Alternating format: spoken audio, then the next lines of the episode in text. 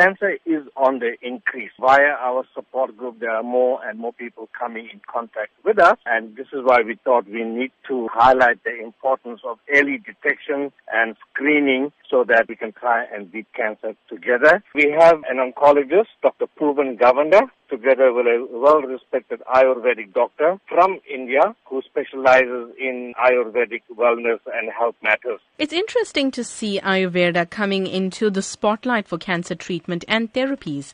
Tell us more about this. The well-being of the cancer patient is of utmost importance and also to ensure that the cancer does not spread. And through Ayurveda, which treats the root cause of the cancer and its symptoms, uh, there are lots of opportunities available with regard to vitamins, supplements, the correct ones to identify and to treat the cancer in order to ensure that the patient becomes healthy. What happens is when a person has surgery and radiation or chemotherapy, the nutrients of the body are hammered and depleted. With Ayurveda, that can be rejuvenated and restored. It is not only for the cancer patients, but other ailments as well, for lupus, kidney management, any other health matters can be successfully managed with Ayurveda. What are the benefits of Ayurvedic treatment? There are no toxic elements introduced into the body, all natural supplements, and in a short period of time, one will be able to see the positive results through Ayurveda, holistic treatment, and wellness programs.